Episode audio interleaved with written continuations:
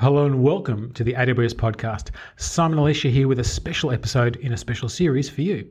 This series is called Startup Stories and is a weekly series of podcasts related to the startup world hosted by Darren Morey.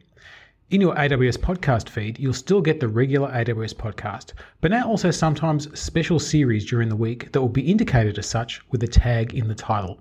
That way you can choose which ones to listen to and which ones may not be in your area of interest. Anyway, I hope you enjoy this special series and keep on building. Welcome to the AWS Startup Stories, a weekly podcast about getting a business off the ground, keeping it there, and growing it further. In each episode, we'll be talking to one or several rising stars of the startup world and hear about their stories and ideas, the obstacles they've had to overcome, and the things they wish they'd known before they got started on building their digital businesses.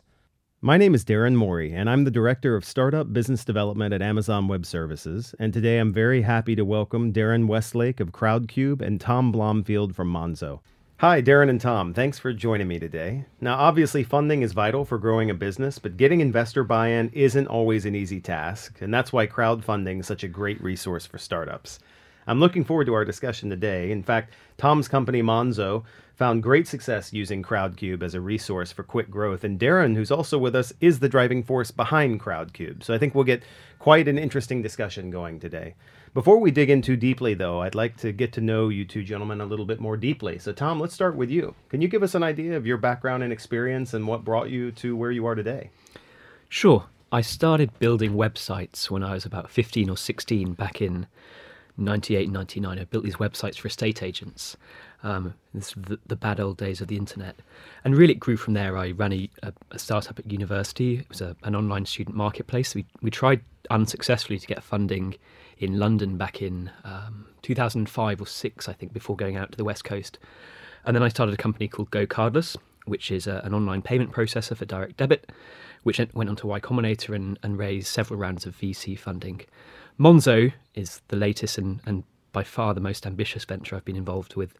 It's a new bank for the UK, uh, founded in 2015. We've just got our banking license and we've raised 35 million pounds, I think, over four rounds in the last couple of years.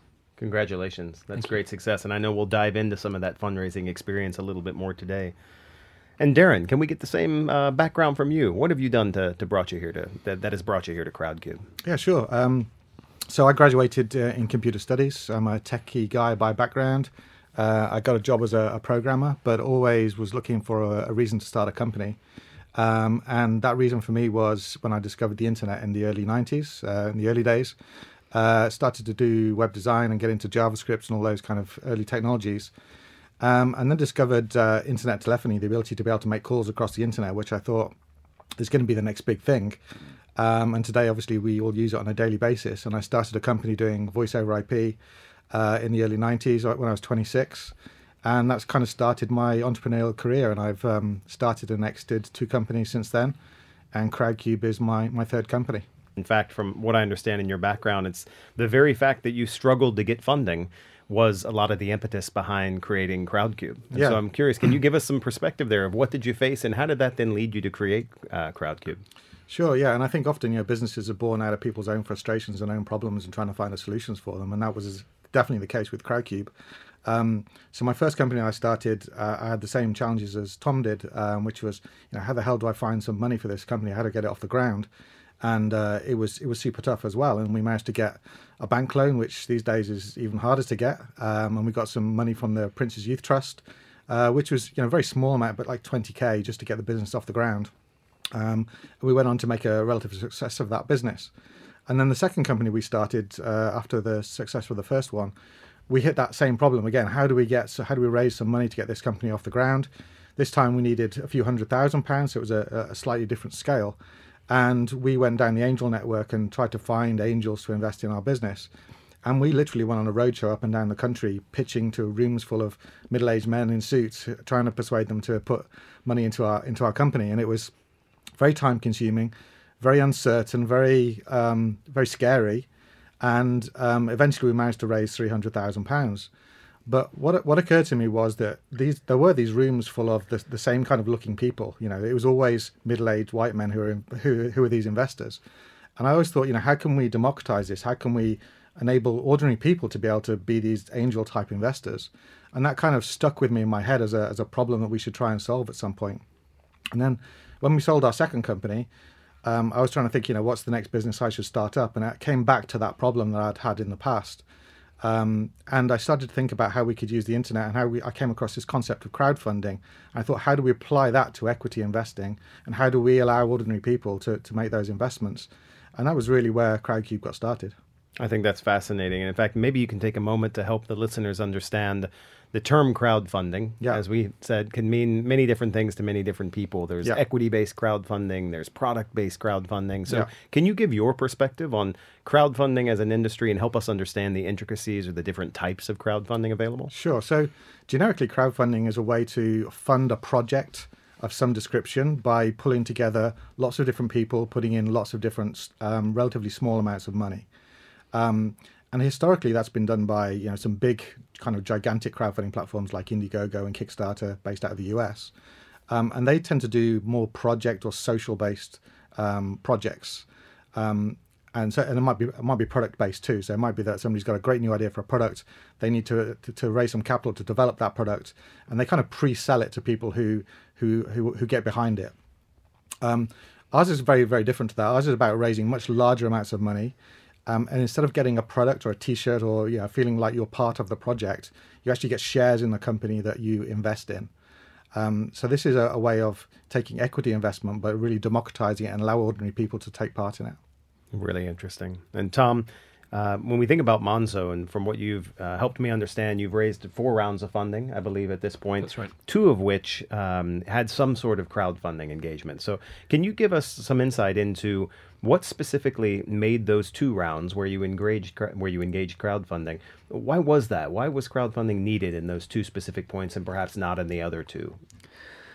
So I think it, for us, it depended on how where we were with our product and company development and how much time went into the round. So, the sort of quick history of fundraising at Monzo, we raised a couple of million pounds at the start from Passion Capital, who were investors who'd supported me previously at um, at GoCardless, and at that point, crowdfunding wasn't an option. We had no product. We were called something I think we were called Focus FS Limited or something.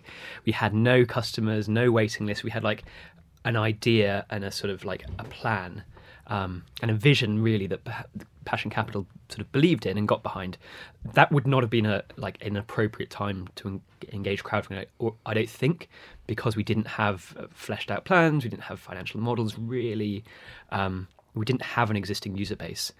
Um, so sort of fast forward, I guess, about nine months or ten months from then, uh, we raised five million pounds again from Passion and added um, a million pounds of crowdfunding. We actually had a lot more in place, and that's probably a year and a little bit after that. Actually, that was probably uh, February or March 2016, so a year after we started. And by that point, actually, we had a lot more. We had this uh, prepaid card, we had an app, we had uh, a waiting list of users who wanted to get on board. Uh, something like 30 or 40,000 people on our waiting list, I believe, at that stage, and six or 7,000 people who, who using the product and were like avid, avid fans. They had to come to our office to get the, the first initial prepaid card. You had to take time off work to turn up at our office and give us a hundred pounds of your own money to trial the product. I mean, of course, it was available straight on this on this prepaid card. You could go and spend it, but still, you were in some sense putting this money at, at risk. So that for us felt like a really good time to start crowdfunding because we had the kind of grassroots of a user base there. We had this product we could show. We could sort of talk more. Um, in more depth about our plans going forwards. And we we planned that round for several months. I think we got the term sheet from Passion in December 2015, um, if I recall.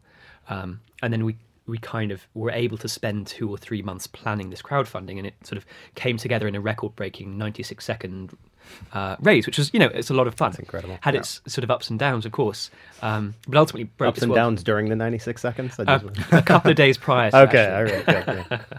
which we'll talk about in a second, perhaps. But um, you know, there was enough planning, there was enough momentum, there was enough of a user base there to really make it sort of a success. Contrast that to sort of six months later, we'd really seen our, our uptake, our press interest really accelerate, and we we just needed operating capital to keep the business growing. And we were almost the victims of growing too fast, and so we wanted a really quick five billion pound injection and passion again stumped up.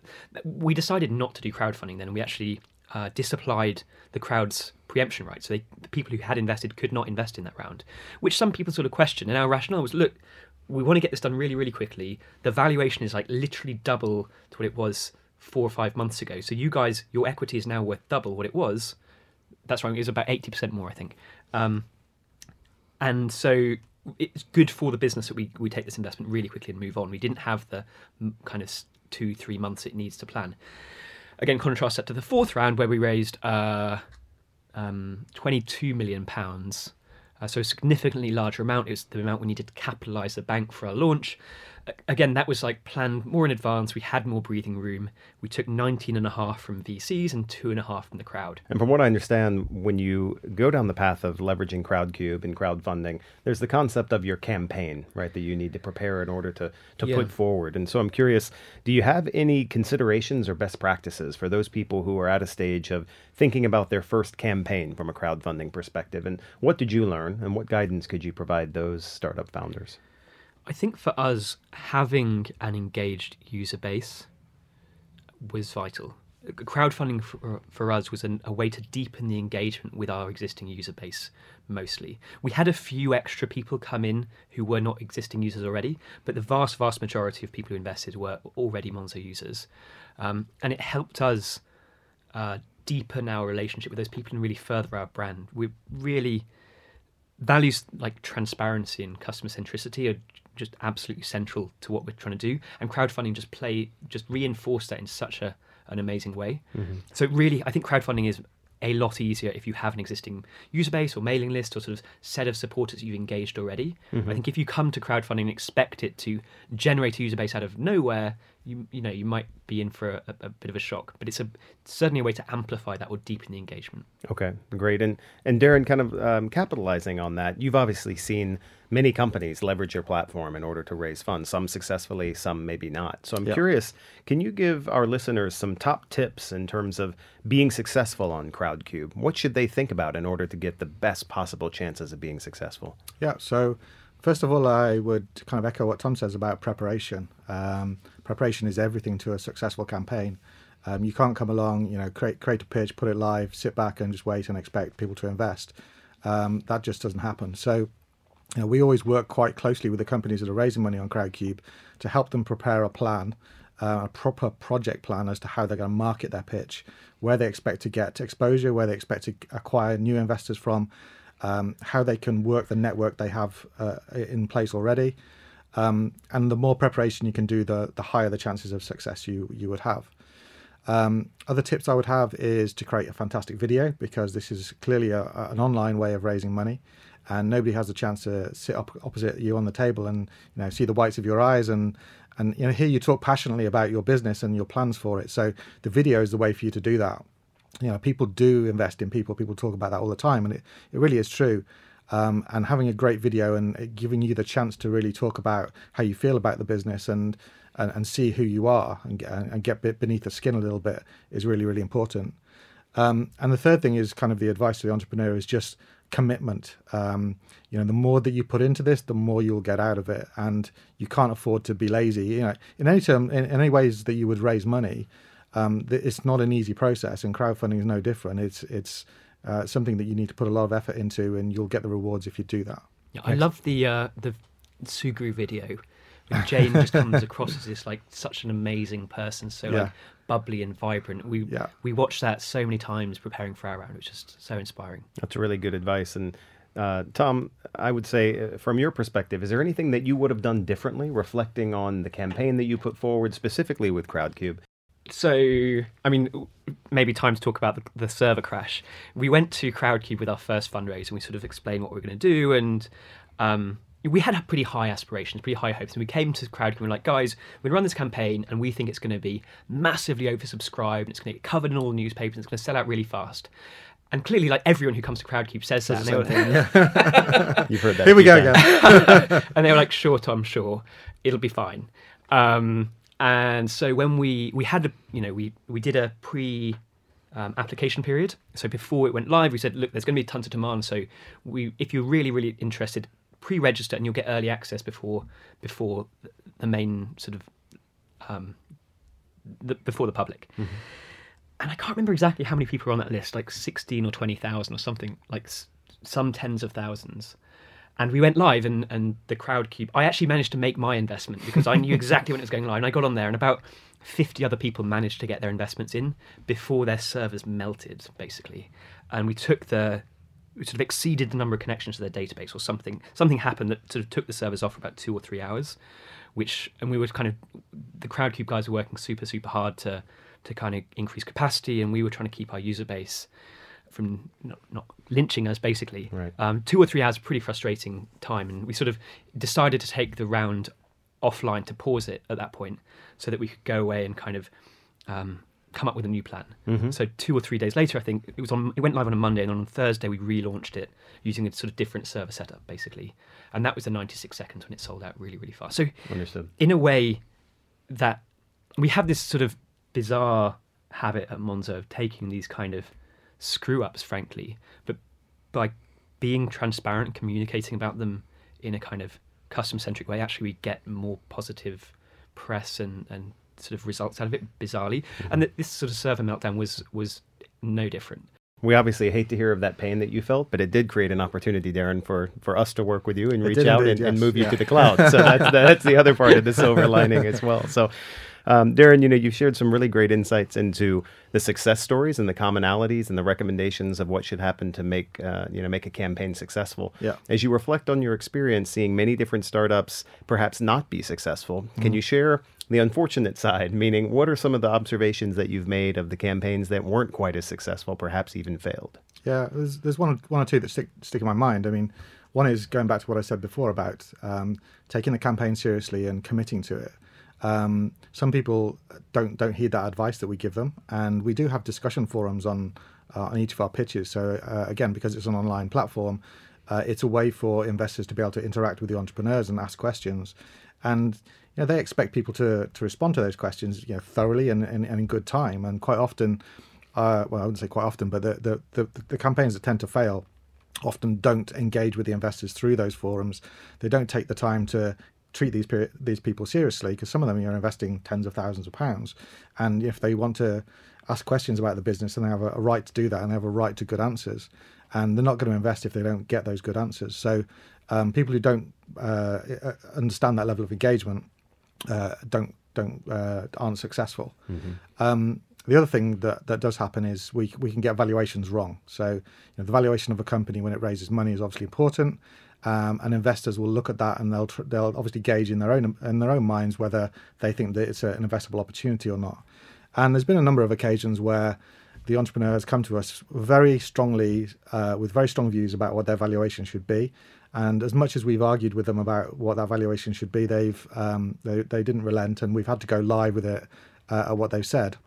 And having not heeded their our advice, they were unsuccessful in raising money because people didn't agree to that valuation. So it is important that you get the valuation right before you go live on, on Crowdcube. Okay, and that's an interesting segue, Tom, over to uh, you know the fact that there's a lot of interesting public information available for startups and startup founders who have raised venture capital funding on how should you treat that relationship, how do you keep that investor happy, and yet I haven't seen as much insight into how do you keep investors from a crowdfunding perspective happy, hmm. right? Because it's a very different kind of relationship. So, can you reflect on at Monzo? What are the sorts of things that, that you're doing to keep that connection with the with the investors that have actually used Crowdcube to you know to help you grow? Yeah. So I think Brewdog do an amazing job of this. I think we do a pretty mediocre job at, at this actually, and I think we've planned a bunch of stuff to hopefully try and improve that. So one thing we did um, early on was just simply um, use the status of investor as a sort of uh, a badge of honor. So when you invested, you get your your hot car Monzo card says investor on it, and you know there's little economic value to that, but you can show your friends that you were sort of there, and that kind of makes people feel a deeper connection. On the our community forums, again, it badges you investor, and we're looking at bringing that over into the app itself, so that you sort of have this status forever.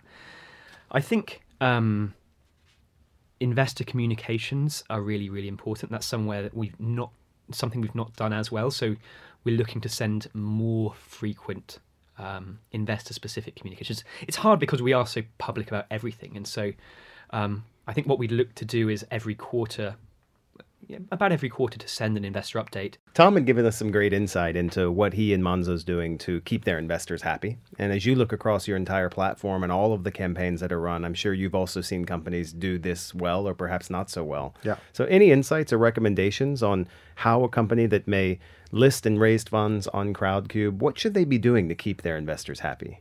Yeah, it's it's it's pretty straightforward, really. It's about proactivity, really, for me. I mean, we we're in the same position as Tom. We've got uh, we crowdfunded ourselves four times, I think, now as part of our, our, fundraising process, um, and we've got over two thousand investors in Crowdcube. And the way that you keep your investors happy is by feeding them information on a regular basis.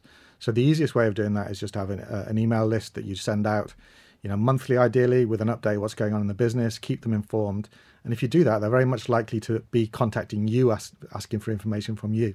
So that really keeps down the, the level of inbound interest from, from your, your investors. What proportion, Darren, of your rounds have a have VC involvement? Where are they pure crowd versus kind of hybrid? Um, I mean, that's a, that's a growing statistic. So probably before 2015, I think 2015 was the year we did our first VC co-round. Since then, we've done 50. Hmm. Um, so we've done 500 raises. So about 10% have been with VCs uh, as part of the round. So, Tom, what's next for Monzo? Can you give us any insight into what you're planning, or are you going to keep us on the edge of our seat? No, no. As always, happy to happy to chat openly about our plans. So, our growth has been phenomenal for the last uh, six months or so. We're now at about 175,000 cards and about 100 110,000 active users. People using this card every single uh, every single week, and, and on average, much more frequently. So that growth is has been very very strong and is continuing and is basically all organic. So we we're growing at this crazy rate week on week, and it's the first priority for us is just to keep the kind of wheels on the on the car. Um, the second, as a result of getting our full unrestricted banking license a month ago, which is a huge huge milestone for us, we'll be looking to transition those. Uh, users who are on the prepaid card over to a full current account over the next few months. So we're trialing um, full live current accounts and overdraft lending internally. I think I was our first overdraft user. I've uh, I owe Monzo twenty pence of overdraft interest now, um, and we just as with everything we do, we kind of roll it out in waves to make sure that you know, the systems and processes work as expected. But over the next coming months, um, that user base should be given the opportunity to use the current account, which we are really really excited about. And Darren, similarly on Crowdcube, I can imagine that you're continuing to innovate in the platform itself. So, any glimpse mm. into what may be coming on your side? Yeah, we've got a lot going on as usual. Um, the thing that we're really focused on the moment is how we can provide returns to our investors. Uh, so we've now got nearly 400,000 registered investors on Crowdcube. and we've funded about 500 companies. And obviously, when somebody invests in Monzo or one of the other companies we've we've raised money for, they're hopefully expecting to be able to get some money back at some point in the future. Um, so we've now had three exits the, the, of, the, of the portfolio of companies that we've got. We've had three that have made a full exit, and investors have made returns on those. So that's that's a great start. and we're hoping to see more of those. Um, but we're also looking at how we can get secondary liquidity. So how can people sell their shares to other people that want to buy their shares? We're actually looking to build a proper secondary market. Um, and this isn't a, a short-term play for us. This is a longer-term play. Um, and it probably won't be until next year sometime that we can actually launch this. But this will enable people to be able to get liquidity on their shares and, and, and sell them to other people. Fascinating. That's great. So, Tom, as we wrap up, I want to turn to you and have you reflect back on your younger or less experienced self, and not even specific to crowdfunding, but more of looking back to your early days. Think back when you were just beginning to launch some of those initial endeavors. Any recommendations or best practices or things that you would tell our listeners, specifically those listeners who may not yet have had the experience of launching a company on their own? Yeah, so I think there's a huge amount of, of writing on this on the internet, and basically anything that comes out of, Paul Graham or, or Y Combinator is kind of gospel to us. I think, in particular, um, launch early, talk to your users, and really focus on making something people want. And you can only really tell if you're doing that by kind of launching it and asking them. I think something I've learned over the last two or three years is the power of brand I didn't really believe in brand when I was starting out. I, was, I took a very mechanical approach to to sort of growth and marketing. Um, and really, humans are very emotional beings, and brand is about emotion and a promise and a sort of a set of values, a, sh- a set of shared values, I guess. And that, for me, differentiates the the best companies, whether they're huge, huge companies like Apple or Google or Facebook, or small startups. The difference between kind of just very mechanical kind of robotic approach to sort of to product and growth versus an emotional brand driven one. I think hmm. it can be very very powerful. That's excellent insight. And Darren, I think one of the really interesting things in my perspective is not only are you helping give birth to entirely new concepts and new businesses, you yourself are also a hyper growth startup company Yeah. with your experience. So I'd ask you the same question. Sure. If you could look back and find yourself in previous years, what would you tell yourself? What advice would you give yourself now? So one of the um, kind of values that we have within Crowdcube is uh, we call it be brave and tenacious. And one of the things that I think has helped us get to where we are now is is exactly that. It's about it's about tenacity, and I think that applies to all entrepreneurs. And over the seven years that we've been going now, we've hit some huge obstacles and challenges in our way, especially in in the early days. And at times you feel like, oh my god, I don't, I just don't think it's worth doing this. I just, I can't get through this. It's just too hard. Um, so I would just really, looking at my previous self, just give myself some words of encouragement and say, keep going, be tenacious, you'll get through it and you'll make it in the end. And if you believe in something, you just got to keep going. Excellent, Darren. Well, thank you so much, gentlemen, for the time that you've taken with us today. Great insights and recommendations, and thanks everyone for listening. In our next AWS Startup Stories episode, we'll hear from Hal Watts, CEO of Unmade, and Robin Klein, general partner of LocalGlobe, about securing VC funding and building long lasting investor relationships. I hope you'll join us then. If you enjoyed this episode, check out the AWS Startup Stories webpage in the show notes for the podcast, along with a useful cheat sheet, and look out for other Startup Story podcasts coming your way soon. To find out about AWS and how we can help you grow, build, and transform your business, join thousands of innovative leaders at the AWS Summit on June 28th.